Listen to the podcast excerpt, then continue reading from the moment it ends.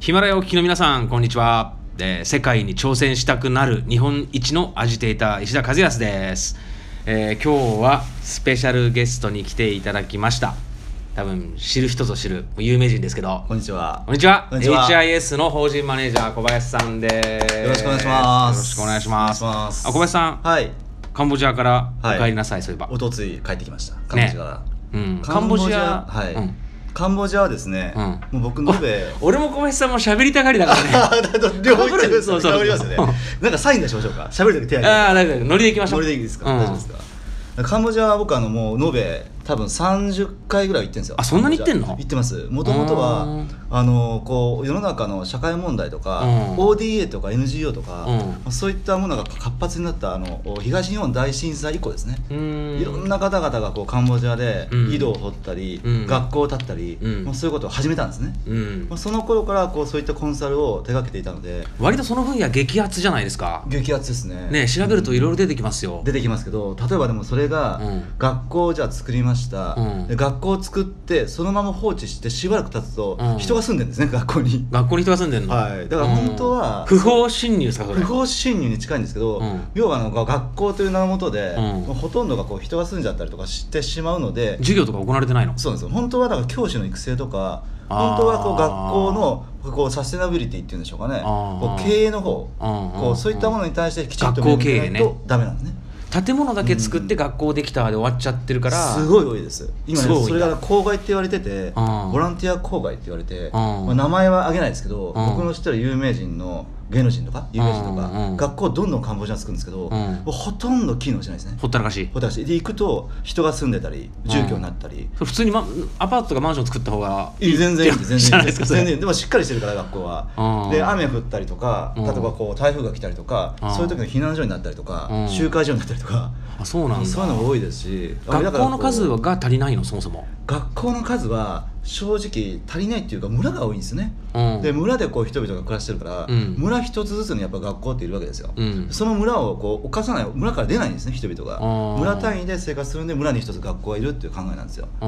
でであのまあ学校以前に識字教育っていうのがあって、はいはいでこう言葉がまずきちっと喋れない、あーまず文字が読めない、うんうんであのカンボジアとか途上国うのん一番の問題っていうのは、うんまあ教育がないんですね、ないんだ教育さえあれば、うん人がもしかしたら自力で何か上に上がる手立てがこう見つけられるかもしれないじそゃなういですねか、うんまあそれさえもないので、うんまずはこう物事の以前にこう文字が読めるようにするとか、うん教育を受けれるこう前提をまあプログラムだな提供するっていうのは大事なんですねで学校の建物以上にプログラムでしょ、プログ教ラム育ププロロググラムが必要ですよねそそうのです学校経営の仕組みとかね、うんただ僕らはそうやってうんなんとなく英語で満足するんですけど、うんそれ以前になんとなくこうなんかやっただけみたいな、うん特にあの井戸なんかは、うんものすごい日本人井戸掘ってるんですけど、うんこう井戸掘って水を飲むわけですね、うんその水にヒ素が入っててヒ素みみんな死んじゃうんですよそれもう井戸掘らない方がいいって話じゃないそれで井戸にうんこう水の浄化機能をつけるっていうのが大事なんですけど、うん井戸を掘って植樹してうんで贈呈式やってその写真パチッと撮って、うん会社の CSR とか、うん自分のブランディングにつなげて終わるってことはすごい多いんですよあだ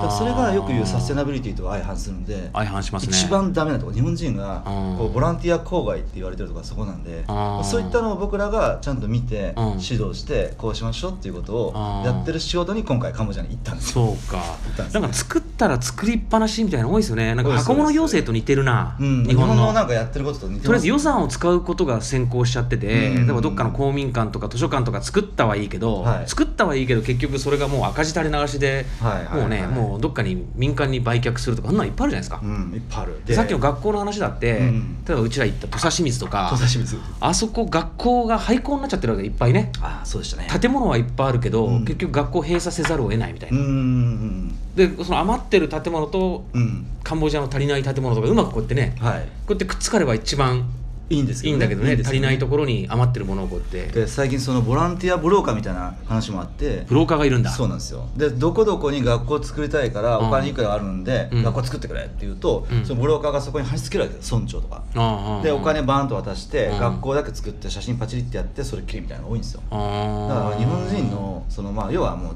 こう税金の取り方からですよねああまあ、そこから考えていかないとそうまあちょっねとダメだなっていうのを税金の取り方、税金の使い方とかがもうなんか結局民間では考えられないような税金の使い方をするじゃないそうですね、うん、結そういう構とこ予算があるからそれを消化しようみたいなそうそうそうそうそう、うんそういうのもあるしあとまあちょっと話がボランティアに行っちゃったんですけど、うん今回カンボジア行って5日間行ったんですけど、うん120人ぐらいの方を連れてたんですよ、うんほとんどが富裕層とかねうんうんでまあ感じたのは、うんまあ、僕が毎年行ってるカンボジアの中で一番今回がうん中国人外国人の方多かったですね、うんでまあ、どこの国もやっぱりこう中国人の観光客がうんこうメインになりつつあって、うんで例えばグアムとかうん飛行機がどんどん減便になってるんですね、日本から日本からです、うんだサイパンは直行便なくなったし、うんグアムはデルタ航空が撤退したし、ユナイテッドしかないんですよ、うんだからなんでかって言ったらホテルの数変わんないから、うんその分中国の方にこう便を明け渡さないと、うんホテルとこう相反するじゃないですかアイスランドもそうじゃないですか今度うちらが行くあアアイイススラランドもンドそうそうそうアイスランドもなんか小林さんがねはい中国人の団体が全部買い占めてるとかいしやてもう本当そうですよ、でうん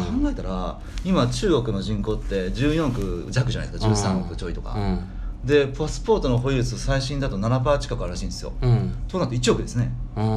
で1も億パスポート持ってるってすげえなでもそれでもまだ7%なんだ7%ですよ中国今あー日本は30何パーって言われてますけどうん1億2000で、うんまあ、考えたら2 3 0 0 0万じゃないですか、うんうんまだまだそう考えたら、うんこうちゃんとバリューを得ようとしたらもううん中国のマーケットにどこも観光地はうん向くんですよね、なるほどねだからそういうとこ考えるともうやっぱりこう、まあ、観光地の雰囲気が変わっていく、であーも今回カンボジアもやっぱ全然変わっててカンボジアはその経済成長の面で言ったらどうでした今回はあそこは4割ぐらいが観光業なんですよ4割観光業なんだ観光業ですね観光業の軸っていうのがうんアンコールワットなんですよ、アンコールワットね世界遺産だもんアンコールワねットですね、アンコールワットの入場料が、うん僕はあの最初行った時って、うん確か12ドルぐらいだったんですうよ、んで一昨年行った時は20ドルだったんですよ、うんで今回40ドルでしたよ40ドルすごいな40ドルですよ3倍以上だで40ドルって円に直すと5000円じゃないですか、うんもう東京ディズニーランドですよそうだねでアンコールワットって僕あの要は遺跡じゃないですか簡単はにい言ったら、はいはいで遺跡見てバーッとこう周り回るだけでうん5000円取られるんですよ、あーで今あそこってもうほとんど、うんこう石灰岩って砂のこう材質でできてるんで、うん削れてって崩れてくんですね、うーんなんでアンコールワットをこのまま維持していくと要はもう危ないとあだからお金かかるねお金かか維る持修復費用はでねあそこフランスのまあ国民地だったんで、んあのフランス統治時代の要はこう研究とかフランスのこう街並みにちょっと似てるとこあるんですけど、うんうんうん研究者が来てアンコールワットを修復したんですよね、はいはいはいはいこう崩れないでって、うんそしたらもうなんかこうボンドみたいなものでバンバンやりだしちゃって、うんで雰囲気がものすごく崩れたんですよ、うんそれはダメだっていうので今はこう全部やり直しを日本の技術さんがやってるんですよ、うんで日本の UST という技術さんがうんアンコールワットの修復してるんですけどこれすごい面白くて、うんアンコールワットの X 線で全部中身まで調べるんですねなんかで中の材質がなんでできてて、うん外の材質がなんでできててで要はこうどんどんどんどんとこうんう劣化してっても風化してっても、うんこの素材感が崩れない見た目が変わらないような技術を日本だけ持ってるんですって、あそうなんだそれを今どんどんと、まあ、こうやっていくんですけど、うんアンコールワットはその間閉鎖になるじゃないですか、はいはいはい作ってる間、うんうんそうなるとこうカンボジアの原子が落ちるんで収入なくなっちゃうもんねどうするんだっていうんであれね世界遺産の維持費用もあれ数億円かかるみたいねかかるかかる修復費用とかうん調査費用で、すごいあれ群馬の富岡製紙工場だってあれうん何億円したかな、毎年数億円かかってるらしくてそんな変わるんですかそうでへー結局それを維持するためにやっぱ観光客を増やさないともう,、うんもう成り立たないんですよね、まあ、まあ見合わないですよね富岡製糸場なんてそう来る方とえ今すごいだって3 3分の1とかに激減してるらしいもん、うん世界遺産登録された年から比べて、ううんんだからまあそこを維持するために今中国の観光客をまあグッと寄せてるんでしょうね、うんで今あのガイドなんかもうんそれぞれこう州とかでガイドはきちっと決まってるんですけど、アンコールワットのガイディングはアンコールワットのガイディングしかできないんですけど、あーまあ、中国語を勉強するカンボジア人がバンバン増えてますねあー前まで日本語だったんですよあー今中国ばっかりですねなるほどなんねかこうなんか中国語っぽいうんコペーって喋ってるうんカンボジア人いっぱいいたんですよ、うんうんそれは去年見られなかったんでそうあか観光地としては急激に変わってんだなこれね今録音して配信してるのがこのヒマラヤっていうアプリで、はいこれ中国人が5億人使ってるアプリなんですよあでじゃ中あね国語のバージョン、番組もあるんで、うんこう例えば、はい中国語ではい日本のこのインバウンドとかお店とかを PR するような番組をやったら、はい面白いんじゃないあ絶対面白いと思いますねねえうん、カンボジアなんかも、まあ、観光地なんかも、